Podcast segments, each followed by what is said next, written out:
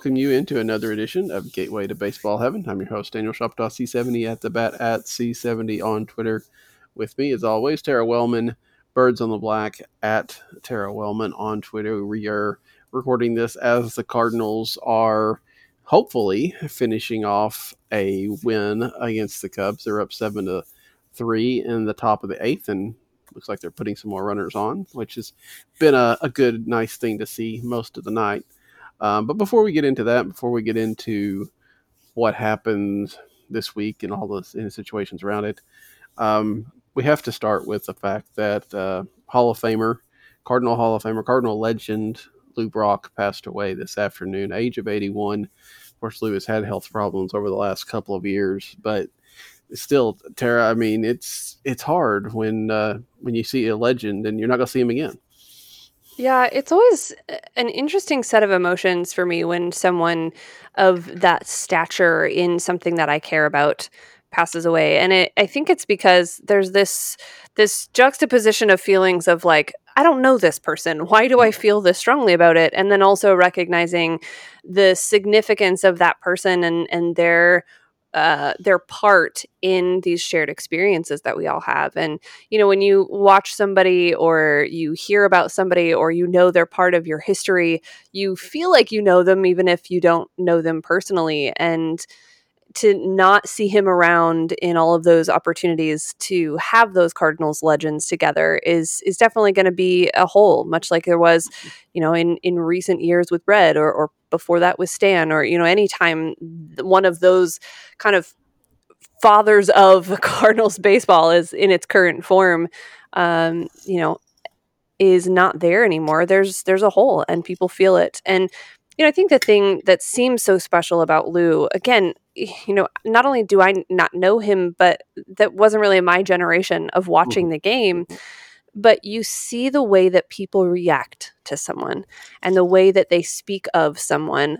I think in kind of current terms of Adam Wainwright and the fact that mm. everyone speaks so glowingly of who he was as a competitor, uh, and and who he was or is in terms of of Wainwright, um, you know, off the field as well. And it seems to be the case with Lou that there's so much positive reinforcement of who he was and how he impacted players. I, I just retweeted a little while ago uh, Albert Pujols with a, a long mm-hmm. thread uh, explaining the impact that Lou had on him coming to St. Louis and and what he taught through just his actions and his presence around the game. And that's what's so special about the the story of someone like that and it really shows you the impact that someone can have you know we talk so much these days about athletes and and where the line is about how they should be involved in something other than sport but the mm. reality is they have such an influence and such a circle of impact and you see that in the life of someone like Lou so obviously will be missed in all of those moments in St. Louis certainly even more so for his family and friends who did know him personally but it just is such a reminder of the impact that one person's life can have on so many. Absolutely, absolutely, and I mean, you know, that's that was reinforced. I think a lot this last couple of weeks. You know, of course, that's the quote from from Jackie Robinson. Um, mm-hmm. That's in that vein, and of course, with Chadwick Boseman passing away, there was a lot of that as well. Um, but yeah, we're losing. It, it's not surprising. I mean, the Cardinal. This, you know, Lou was 81. When Red passed, he was over 90. You know, Stan the same way. Um, when I don't know how I want to phrase this. We lose these guys were like larger than life for somewhat. Mm-hmm. You know, like you said, there wasn't necessarily a connection because they were these people that you put up on the pedestal because you didn't see them play, but you knew that they were were legendary. Is that going to be the same way with you know current Cardinals? Do you think for the generations that come up, two or three from us? You know, when Adam Wainwright's seventy five, are people going to have that kind of still reverence, or is or is this a different? Are we different people now? I do think it's different. I think the the emotional connection to the game is different for a lot of mm-hmm. people. Mm. I think that the sort of local element of a guy who invested in the community is not always the same now. I think we do see that with the Adam Wainwrights. And I think we've heard Jack Flaherty talk about how he's realized he should be more involved locally in the community in St. Louis and in in impacting lives in that way. I think that there is though a difference in I kind of said, you know, the the, the founding fathers of, mm-hmm. of current Cardinals baseball. I think that was such an era that stands on its own. And you see that in the way that people talk about the teams from kind of that generation of players and how that era in St. Louis baseball kind of still defines what you expect out of St. Louis teams. So I think there is a little bit of a difference just in that sense that that I don't know that the Cardinals, it's interesting. I'm just thinking this through as I'm saying it. Mm-hmm. We've talked for a number of years about the Cardinals struggling to figure out what their identity is with yeah. this group of players. There was no question what the identity mm-hmm. was of the team in the Lou Brock era.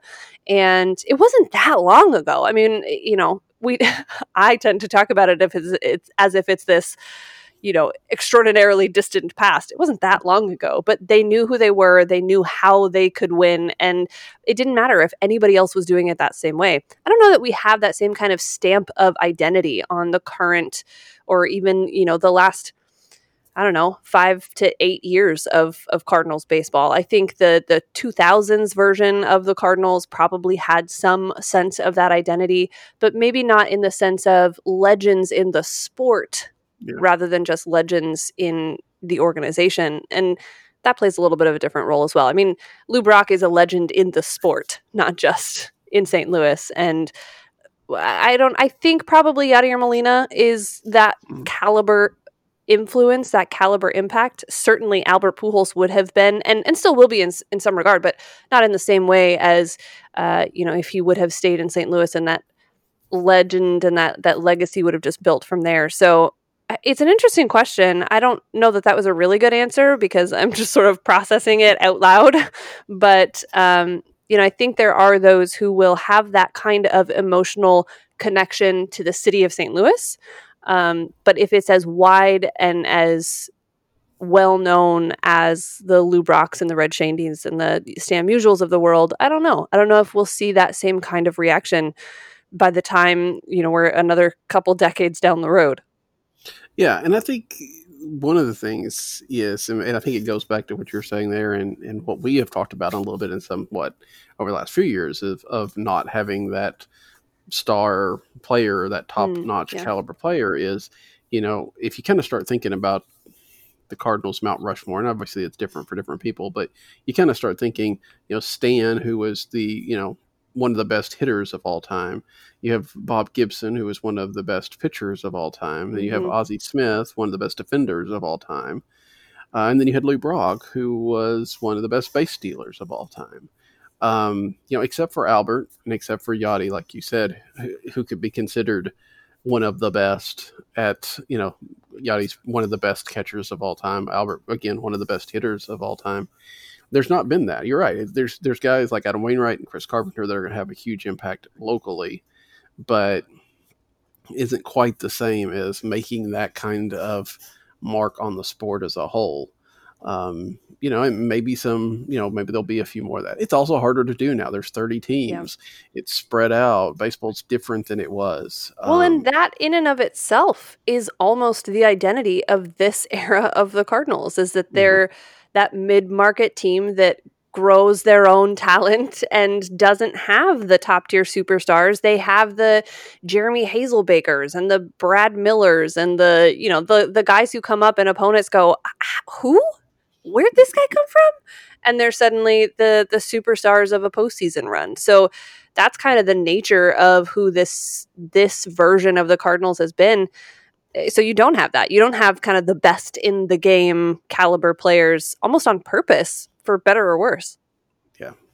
Yeah, it's it, it is going to be different as these there's it feels like there's a difference obviously there is somewhat um, but when you have the red jackets out there you know there's a difference mm-hmm. between bob gibson or a lou brock and even a jim edmonds and a chris carpenter as great as they were and as much as we love those guys there's still that different, you know. And yeah. part of it is being in the in the Hall of Fame and versus the just the Cardinal Hall of Fame. but you know, I you know, and I maybe it's not different for some, but even Ted Simmons is that type of thing. You know, he's he's even a Hall of Famer, but he's not a Hall of Famer. You know, you know, I mean? I if you want to yeah. put it that way. Um, and so it's going to be interesting to see as those guys pass. And I guess really, I mean, you're really looking at Gibson as kind of one of the last holdouts, plus Ozzie, um, who's a little bit later on, a different generation. Um, as they kind of you know move off the stage, as it were, who takes their place, if anybody, or if there's starts to feel a little bit of a gap um, in that. I don't know. It, it's going to be something interesting to see. Um, well, let's move on to happier news, which is what the Cardinals have been doing, um, especially this weekend against the Cubs. Um, uh, lost a, a, game on on Friday night that was, well, really not much you could do against Yu Darvish that night, but sweep the doubleheader have a four run lead here in the eighth inning. Um, this is what they needed to do, right? I mean, if you want to have a chance at the division, you had to play well this weekend, and they've risen to that challenge. Absolutely. I think that anytime you can put yourself in a position to win the series and then have a game left, mm-hmm. you're going to feel pretty good about what you accomplished, whether you win or lose that last game. Now, clearly, we're in the bottom of the eighth inning. In this one, the Cardinals up by five runs. That does not mean they've won this game yet. they have not won the series by any stretch of the imagination, but they have looked like a team that was capable of beating the best team so far in the division. And you know, I think that's what I saw more than anything. And we talked about this a little bit after that first series with the Cubs after the layoff that it even though mm-hmm. they didn't win that series, they were in it every moment, every pitch. It didn't seem like they were, you know, clearly overmatched by anyone or anything. Now, Yu Darvish pitching like he did, anyone in baseball would have been overmatched by by what he had that night. Uh, but to see the Cardinals rebound from that, take both of the games in the doubleheader, and take them after not getting uh, the outing they expected from Jack Flaherty, and to still manage that, to see Adam Wainwright again step up and go deep into the game to save the bullpen as much as possible and to see the offense not necessarily tear the cover off the ball, but just kind of keep chipping away and score in multiple innings, score in multiple ways, get contributions up and down the lineup, and come back after they got down by a few runs. I mean, there's just all those things you want offensively, we've seen in the last couple of days. So it's impossible still, I think, to take anything as far as what we saw this weekend and project it forward for the Cardinals. But in this moment, looking at this team kind of pitch for pitch, player for player against the Cubs, it stacks up. And and I don't know that we would have expected that coming off of the quarantine situation. Yeah. And I mean, again, you, you look at the Cubs, they're like what? Three or four games under 500 since their 13 and 3 run mm-hmm. to start the season they've got their own issues. We we know how much everybody has been salivating to get into the Cubs bullpen, um, pretty much any time. Um, you know there are there are issues. I, don't know that the Cubs are, any. Just because you can beat the Cubs doesn't mean you're necessarily one of the best teams in baseball. But you've got to beat the Cubs if you're going to win the division, and that's what the Cardinals want to do. Um, and a bad weekend here, even losing the series, even going, you know, two, uh, just winning two of five, I think put you in a pretty good size hole, even with a lot of games against, you know, well, the whole complete season series against the Brewers, um, plus the Pirates and Reds are still on the schedule. You know, there's still a lot of ground, but uh, to go at leave Chicago, assuming they win tonight, at worst a game and a half out, you, you like your chances there. Um, and and like you said, they've proven that they can play. Now, it also feels like this Cardinal team can play with anybody on a given night, whether that's the Dodgers or the Pirates, um, because they seem to play. Uh, you just don't necessarily know which team's going to show up. But as of right now, some unusual suspects, I guess, are kind of chipping in, and one of those is Harrison Bader when he gets a chance to play. And we can talk about this whole outfield situation, which we should here in a little bit. But it feels like over the last I mean, a couple of weeks, Harrison Bader's figured something out, and whether it'll hold or not, I don't know, but it, it looks good. Yeah, I'm very curious to see. I wish I could see into the future of what Harrison Bader becomes because I have said for a while, and have at times looked very foolish in saying it, that I don't know that I think Harrison Bader is the everyday center fielder. I think that the consistent extended playing time sometimes leads to consistent and extended slumps from him. I don't know if he gets overexposed and guys figure out where they can beat him or if he gets I, I, I don't know. I don't know what that is. I don't know what it is that is in kind of the mind game of Harrison Bader um, not being able to do what we've seen in the last couple of days on a, a more consistent basis. And look, nobody's super consistent in this game, right? Three out of 10 mm-hmm.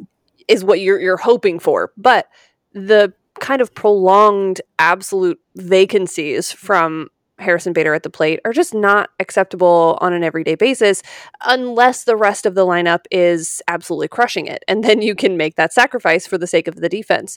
But he's in a weird mix with this outfield right now, as you mentioned, and they're still trying to figure it out, especially now that Dexter Fowler is out for an undetermined amount of time there are guys out there who have not performed particularly well. And mm-hmm. when given the opportunity, they look good at times and then they look absolutely terrible at times. So trying to figure out what the right mix out there is right now, I don't envy Mike Shildt, but as far as Harrison Bader is concerned, it's great. He's fun to watch and he's great to have in the lineup when he's he looks like he does right now.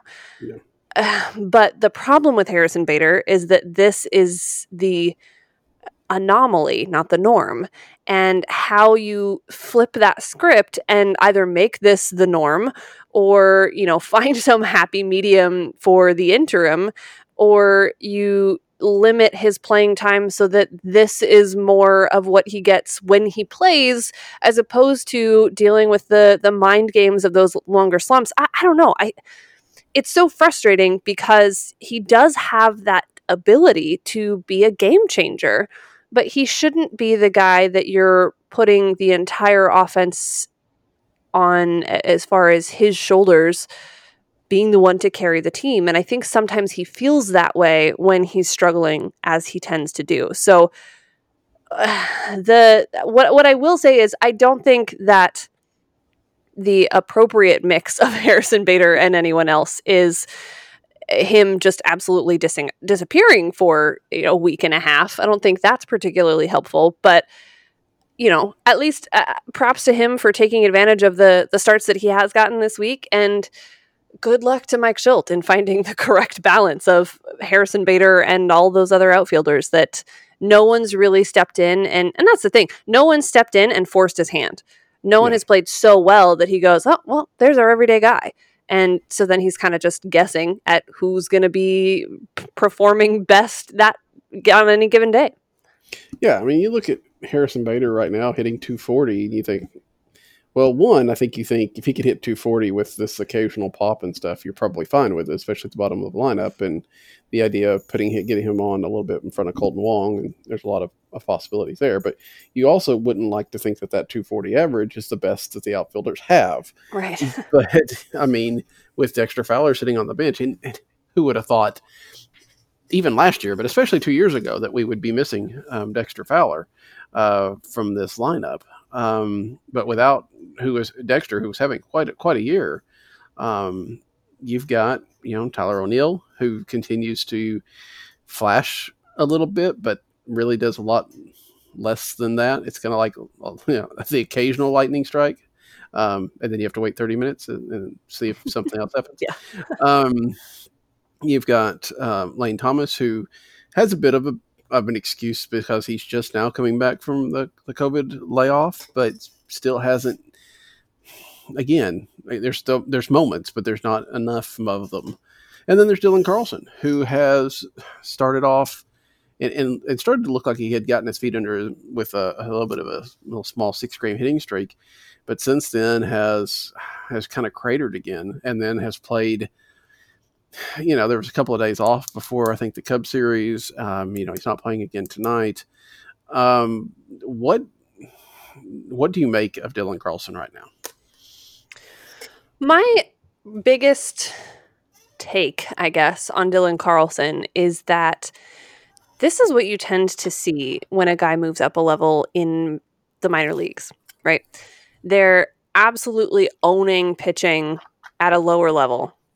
They move up, and whether it's the difference in the pitching, whether it's the difference in the game planning that assists the pitching, whether it's the weight of the moment, whether it is the pressure or the expectation or whatever it is, sometimes a guy will move up and you think, oh, he's absolutely ready for this. And mm-hmm. then he gets there and realizes, oh, I still have to, like, I have to continue adjusting.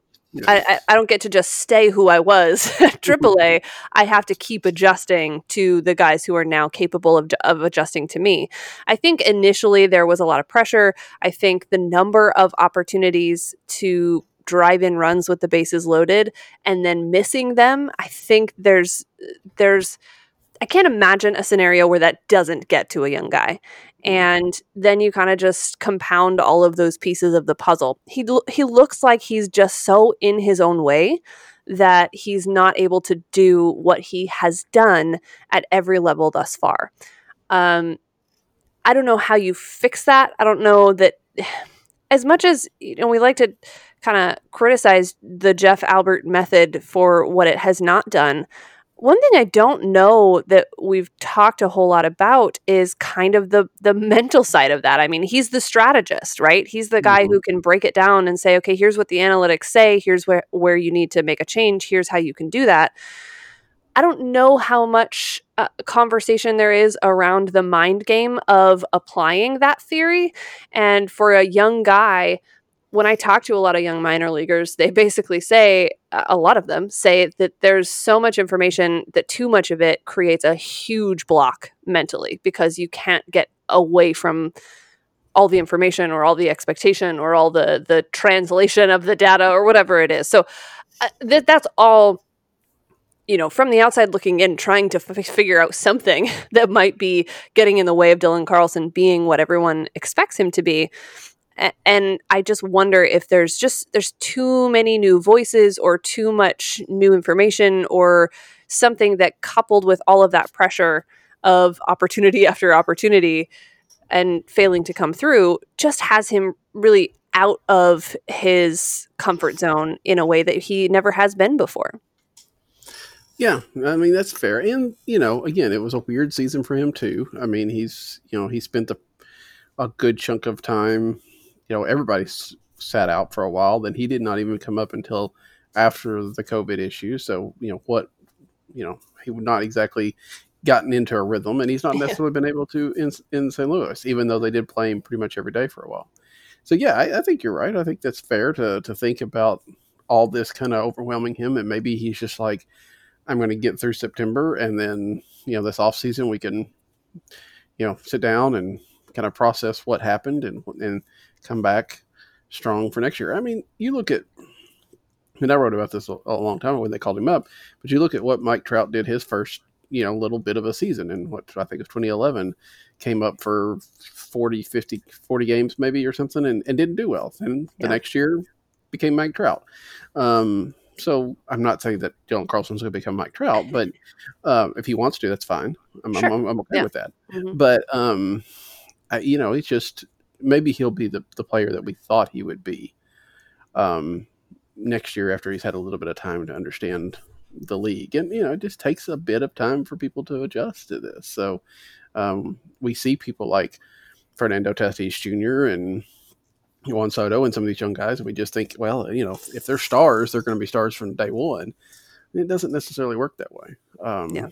But anyway, so we've also got this fact that – we've got all these outfielders, and the probably the one that's getting the most consistent playing time is Tommy Edman. Um, and not that Tommy Edman doesn't deserve to play. I don't think that that's. I think right now, given the way everybody else is going too, I understand that. But when Matt Carpenter is struggling so much, mm-hmm. um, I, I, you know, again, I know I know your feelings about putting Brad Miller at third base. Um, and so he's going to DH, obviously.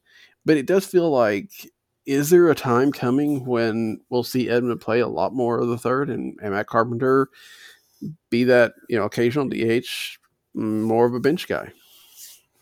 I wish that I didn't feel this way, but I think they kind of have to. Mm-hmm. I think you can only go so long saying, well, Matt Carpenter is going to be like he used to be when he gets further and further from what he used to be instead of closer and closer. No one likes that. No one wants that to be the case. No one is, you know, standing in that clubhouse going, ah, "Yeah, well, this is this is this is just how it goes, Matt. You know, you got to just got to just deal with it and and move on with your life because that feels really harsh."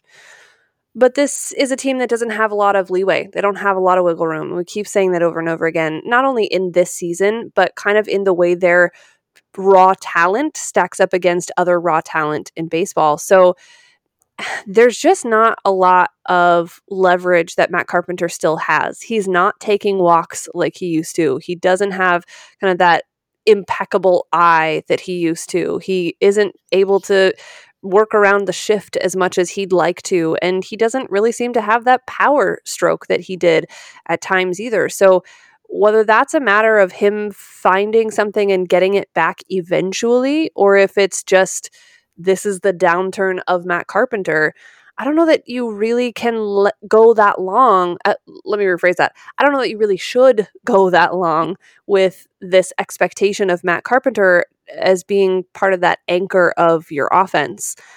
Now, the thing that Mike Shildt does that his predecessor also tended to do was give a lot of leeway to veterans in their uh, playing time and their, uh, you know, sort of opportunity to correct course.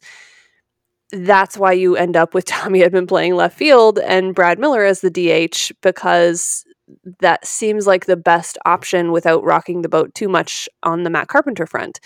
Now, I think we saw last year there were times where Matt Carpenter basically pulled himself out of the lineup and said, "I'm mm-hmm. I, am i am not it. I'm not your guy right now." But I think there's also that balance for him personally of I want to figure it out, and the only way I can figure it out is to be in the game. But what happens if he doesn't figure it out? And that's kind of the question that they have to find a way to answer. And I don't think they're going to like it. No, and it's, I think it's telling that John Mozeliak kind of signaled that this week when he said, look, back in 2018, he had exit velocity, he had, you know, expected batting average, he had all these ever, you know, underlying metrics that said he's going to be fine. And sure, he turned out to be more than fine. Um, those aren't there now he's not hitting the ball hard. He's not, you know, not really hitting into bad luck. He's just not hitting. Um, and you look at the fact that he's got to have so many at bats over the two years, but especially more of them next year, um, to vest an option for the year after.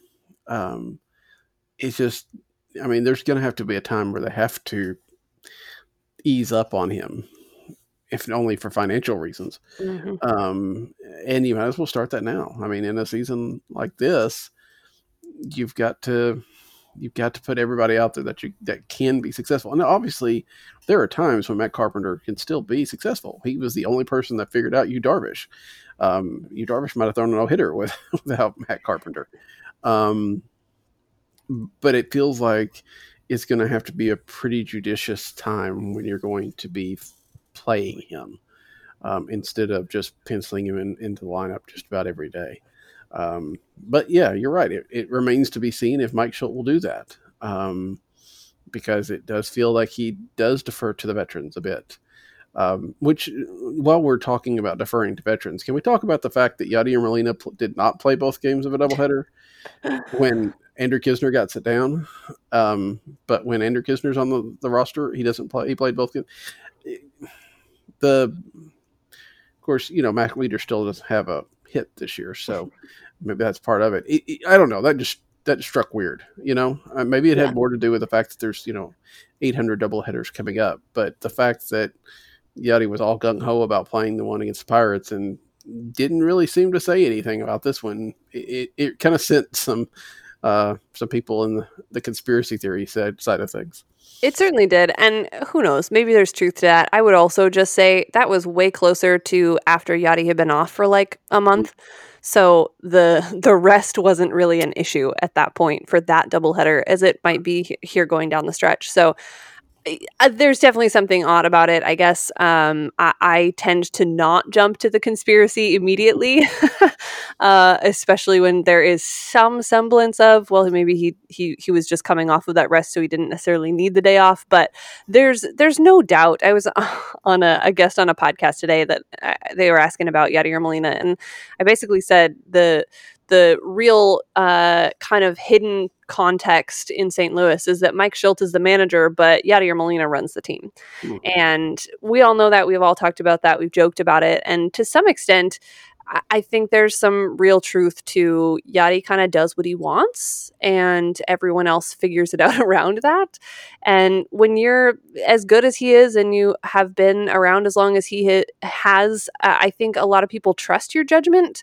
So you can kind of pull some of that off. I think the questions continue to remain about how viable he'll be as a starting option beyond this season should they come to some sort of arrangement to keep him in St. Louis and how much he will be willing to at times take a step back and let someone mm-hmm. else catch some games and the indication appears in a situation like this that you know even if the Cardinals were to sign him to another contract they're going to be up against this same battle with anyone in their minor league system that isn't going to get a shot to even just get established in the sense of it doesn't feel like a huge step backwards just from an experience standpoint to have someone else catch now and then. So maybe I, I, don't know. I don't know about the whole he's afraid of Andrew Knizner thing or he sees it as a threat or whatever it is. I, I don't know about that. It's not really my uh, my mo to make those sorts of assumptions, but it's a conversation and it has been for the last you know three seasons it seems like, and yet he's always found a way to make himself viable and and useful and valuable in the lineup in pretty consistent ways. So uh, you know, extra base hits now and then might help his yeah. his uh, cause with the fans a little bit, but he's still been able to contribute to some big innings and some important games. And you know, I don't I don't watch Yadier Molina play and think, oh, he's such a liability. Mm. And I feel like there's that sort of angst among the fan base that kind of bothers me, if I'm being totally honest. Um, this idea that Yadier Molina is just kind of a waste of a spot on the roster right now, which is a, a, huge exaggeration to the fact that he's an aging catcher, but he's been an aging catcher who's found a way to make himself less old every single year. And yeah, he has a lot of weight to throw around in the organization but I don't automatically think that's a bad thing. I do think that there has to be some some give and take a little bit though as they go forward, whether it's this year and how many doubleheaders he plays in both games of or, you know, beyond. Yeah. Yeah, yeah that's, that's fair. I did think it was interesting that we did see more of Tony Cruz under Yadier Molina than we ever saw of Carson Kelly or Andrew Knizner, but that's not all Yadi's fault. I mean, yeah. Mike Shildt could have easily let Andrew Knizner catch 70 or 80% of the games and let Matt Wieters, you know, mm-hmm. catch the rest when Yadi was out. And he didn't. I mean, it was close to 50 50. Feels like, uh, without looking it up, feels like Wieters might have had just a smidgen more than that. Right. Um, it's not it's not all Yadi's fault for that. Um, that said, I don't think Yadi likes the young pups coming up because it reminds him he might not be here for the rest of, of forever, um, as it seems to be. And I mean, you're right. That makes for an interesting offseason because what I mean, there's got to become a point where you have to because Yadi Molina, as much as he may think, is not going to catch forever, and there is going to be a season where somebody besides Yadier Molina is, you know, catching this team. It would be nice to be able to transition to that instead of doing the you know slamming into the brick wall. Um, but for this year, you're right. I think you know Yadi's proven he can still hit. Um, he's proven to be still adept defensively. I feel like he's maybe not quite what he used to be, and maybe it's because he's a little bit tired from catching doubleheaders. Um, but it does feel like there's a few more balls that get past him that may not be his fault, but it just feels like that. Um, but he's definitely still better than than most of the catchers in the league, and and the the, the knowledge and the presence that he has behind the plate are, are huge because we mm-hmm. don't. I think you, you just you trust that Yadi's going to call the right thing, and maybe you know most of the time he does. So replacing that is harder. You know, replacing his bat, replacing even his you know arm is one thing, but trying to replace how he navigates a game and the intuitiveness that he has um, working with his pitchers that's that's a different thing. And it's not something you can really teach which may be part of the problem too. Right. Uh anything else you would like to talk about? Um, we've gone about our 30 minutes. The cardinals just wrapped up their win against the cubs and so now sit a game and a half back. They run into Kyle Hendricks tomorrow so that should be fun. That's um, never a fun day for the offense. Yeah yeah. Um, but who knows? Maybe they can work some pitches get into the bullpen. Uh, Johan Oviedo goes if he can just avoid one of those big innings, and if the wind's not blowing out like crazy, I, I think we probably should get your opinion about the the, lead, the beginning of tonight's game, um, because and I'm not sure if you got a chance to see the very beginning, but uh, Kolten Wong hit a, a, fly ball that or foul ball that turned out to become fair.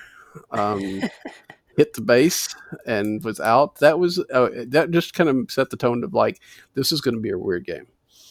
Yeah, I feel like that all the time at Wrigley. I was uh, t- talking last night about every fly ball, every pop up, everything in the air. I just kind of like hold on for dear life because it seems like you never really know what's going to happen. There were a couple of fly balls, whether they ended up fair or foul in yesterday's doubleheader, where you know you could tell it got caught up in the wind and uh, the fielder was tracking it, tracking it, tracking it, and then had to make a last second, you know, sharp dive to get to wherever it ended up. And that seems to be the norm at Wrigley. So everything in play is a little bit of a mystery, and you never quite know how things are going to go. But um, yeah, you know. T- I, I didn't actually see that play, but I did hear that it was weird. Um, and it just, you know, it's one of those things that that's that's the way it starts, and you feel like, oh, good, good, this is this is going to be fun.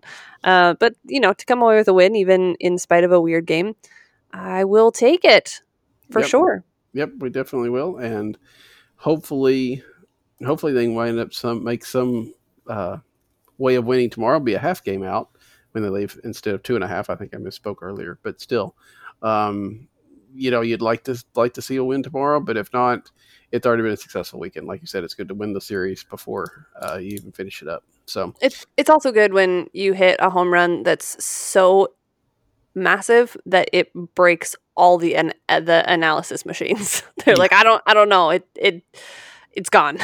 yeah, yeah, that's always fun. Yeah, uh, kudos Paul Goldschmidt. yeah, I don't, and I don't think he had a whole lot of wind help with that one. I don't think it needed any wind help. definitely didn't need any wind help. Tommy Edman, that's a different story, but right, uh, right. you know, uh, yeah, Paul Goldschmidt has been well, pretty much what we thought Paul Goldschmidt was yeah. supposed to be. Mm-hmm. Um, and it's it's nice to to see, and if they can just put a little bit around him, um, who knows? Who knows? Cardinals get to uh, let's see, they play the game to Cubs tomorrow. They go back home for this weird doubleheader day off doubleheader bit, um, and then um, I forget who they've got after that. I think it's the, I, I think Brewers.